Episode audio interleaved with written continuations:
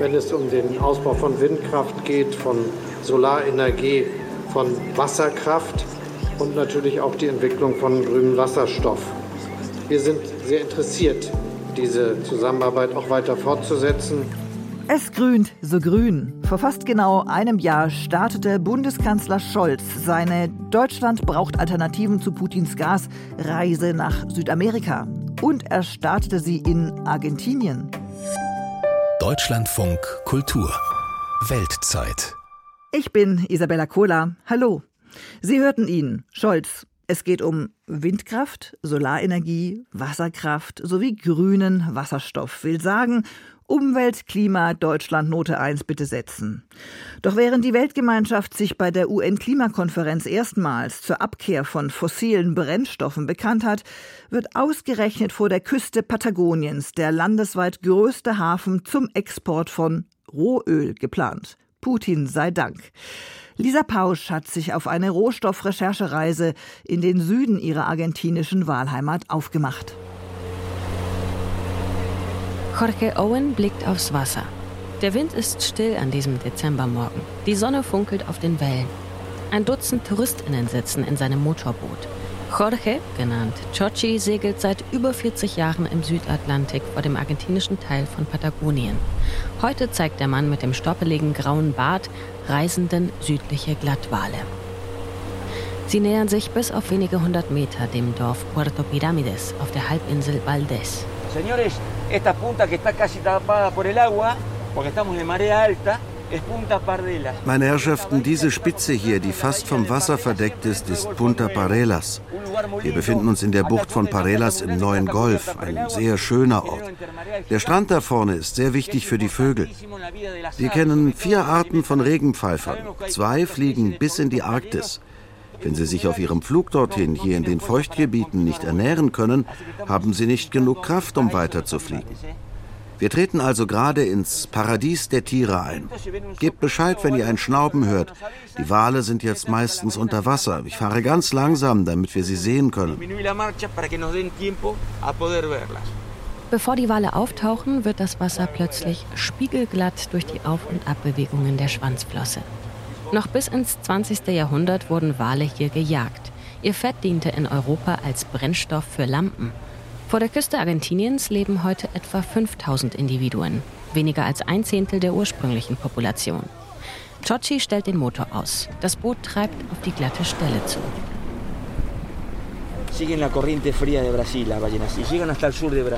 Die Wale folgen der kalten Strömung und kommen bis in den Süden von Brasilien. Man sieht sie auch in Südafrika, Australien und Neuseeland. Aber hier ist der beste Ort weltweit. Leute, er ist gleich an der Oberfläche. Seit neunzehnhundertneunundneunzig ist die Halbinsel Valdés Weltnaturerbe der UNESCO. Sie ragt wie ein Pilz in den Atlantik. Links und rechts unter dem Hut bilden sich breite Buchten. Dass die Walpopulation sich inzwischen erholt, liegt vor allem daran, dass die Provinzen Rio Negro und Chubut Vorreiter waren in Sachen Umweltschutz, sagt die Biologin Mariana Lanfiuti vom Patagonischen Forschungsinstitut CENPAT. Sie hat gerade ein Buch veröffentlicht über Wale zwischen Kunst und Wissenschaft. In den siebziger und achtziger Jahren wurde hier ein ganzes Paket an Gesetzen geschaffen, um die Golfregion zu schützen. Die Schifffahrt ist verboten, bis auf Ausnahmen, wie die handwerkliche Fischerei, die Forschung oder der Tourismus. Aber sehr kontrolliert. Der Golf San Matías wurde zu einem Schutzgebiet, in dem seit den neunziger Jahren Ölprojekte verboten waren. Der damals noch private Ölkonzern I P F wollte eine Ölpipeline bis zur Bucht von San Matías verlegen, die im Norden an die Halbinsel Valdés grenzt. Sie ist bis kurz vor die Küste sehr tief und daher ein natürlicher Tiefwasserhafen, bestens geeignet für die großen Ölfrachter. Das Gesetz kam, weil die Bevölkerung massiv gegen die Ölpipeline protestiert hatte. Doch mit der weltweiten Energiekrise hat sich der Wind wieder gedreht. Im Jahr zweitausendzweiundzwanzig, als der deutsche Bundeskanzler Olaf Scholz um die Welt reiste, um Ersatz zu finden für russisches Öl und Gas, setzte das lokale Parlament in Rio Negro genau dieses Gesetz außer Kraft. Argentinien sieht die Energiekrise pragmatisch. Wenn Europa grünen Wasserstoff nachfragt, entstehen blitzschnell freie Wirtschaftszonen, um internationale Konzerne anzulocken, trotz der wirtschaftlich instabilen Lage. Wenn die Welt doch wieder mehr Öl und Gas will, entstehen in Rekordzeit Pipelines und in der Bucht San Matías, neben der Halbinsel Valdés, wird einer der größten Hafen zum Export von Rohöl in ganz Lateinamerika geplant. Warum waren Ölprojekte verboten? Weil man damals schon wusste, was für einen Schaden ein Ölleck generiert. Jetzt wird das Öl nicht nur für uns Argentinier genutzt, sondern in die Welt exportiert, ohne dass die Menschen, die es bekommen, verstehen, dass es ein Ökosystem zerstören kann, das die ganze Welt besichtigt, nämlich die Halbinsel Valdés. Das ist so verrückt. Es ist kurz vor Weihnachten. Der Himmel ist bewölkt über Playas Doradas, auf Deutsch den goldenen Stränden. So heißt ein Stadtteil von Sierra Grande direkt am Wasser. An diesem Strand in der Bucht von San Matías ist der Sand so rein und weich wie an wenigen Orten in Patagonien. Etwa fünf Kilometer entfernt, immer noch in Sichtweite, stehen eine Handvoll Häuser direkt am Strand. Das Wasser hat sich am frühen Nachmittag mit der Ebbe verzogen und zwischen Steinbrocken und Algen kristallklare Pfützen zurückgelassen. Eine Frau mit Hut liegt im Sand, die Füße im Wasser. Auf die Ölpipeline angesprochen, springt sie auf und gestikuliert wild durch die Luft.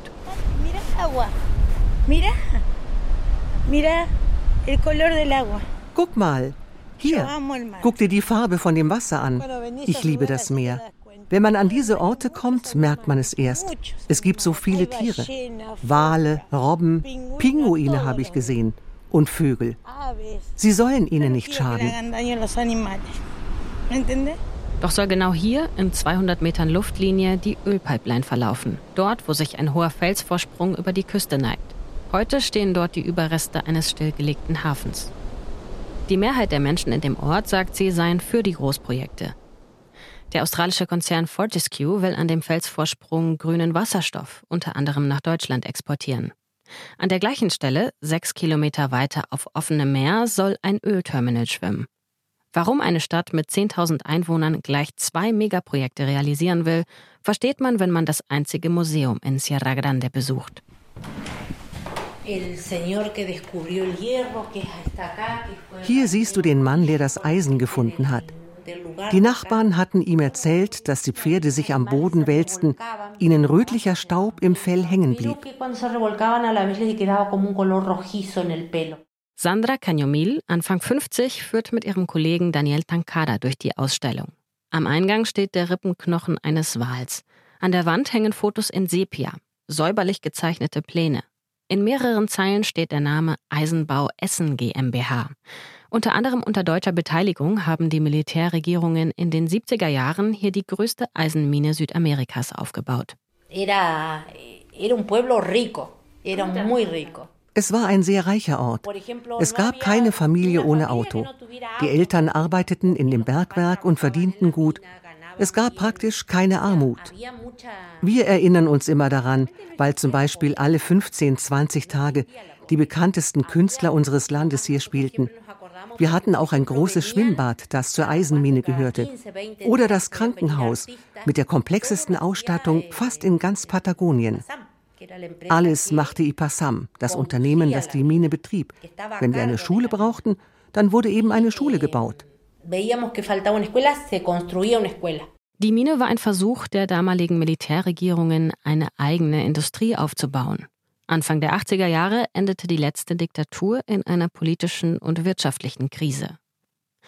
Wenige Jahre später versprach Carlos Menem ganz Argentinien ein Wirtschaftswunder wie mit der Eisenmine in Sierra Grande und wurde Präsident. Er liberalisierte die Wirtschaft und privatisierte Staatskonzerne. Doch ausgerechnet die im Wahlkampf so hochgelobte Eisenmine, das Emblem der argentinischen Industrie, musste schließen. Der Geologe Sebastián Gómez Lende forscht seit Jahren zum Bergbau im Land. Das staatliche Stahlwerk wurde privatisiert. Techint, der neue Eigentümer, hat das Eisen dann nicht mehr lokal eingekauft, sondern aus Brasilien importiert, weil das billiger und qualitativ besser war.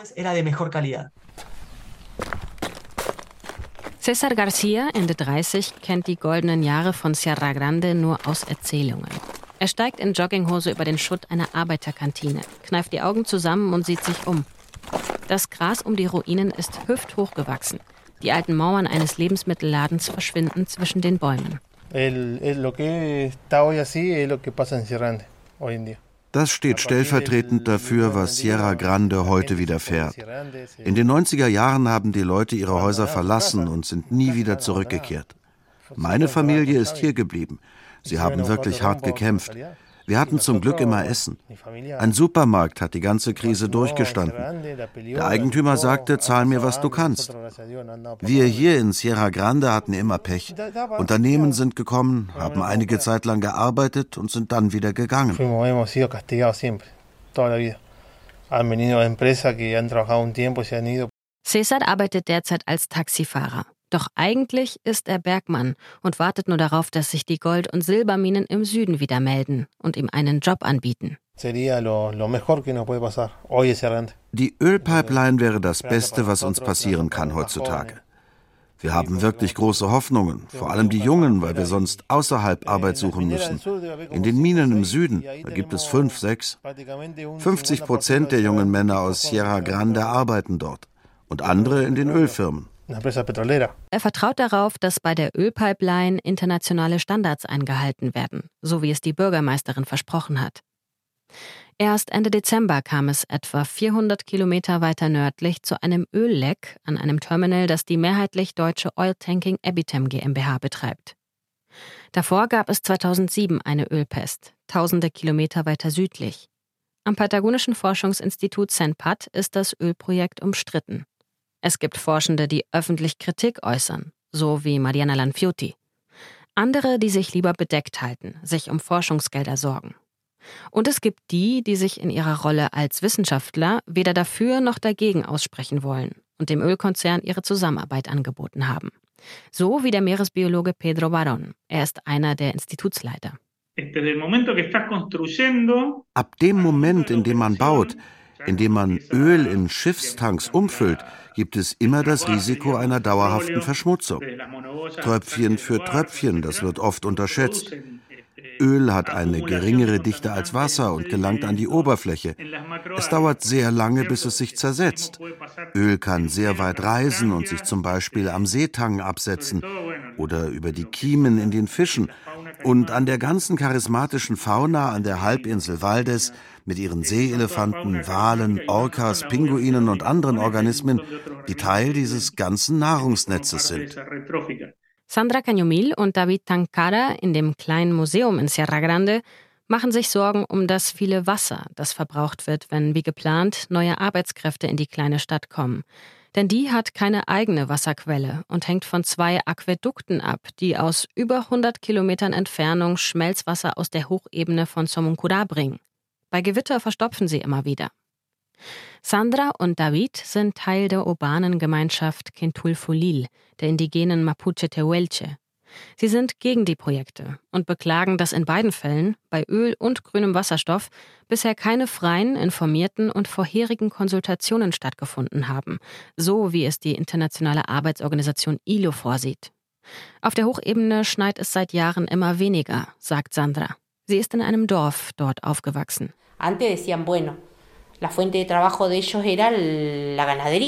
Früher hat man gesagt, die jungen Leute finden auf dem Land Arbeit. Auf den Ländereien ihrer Eltern mit Schafen, Ziegen. Jetzt gibt es nichts mehr davon.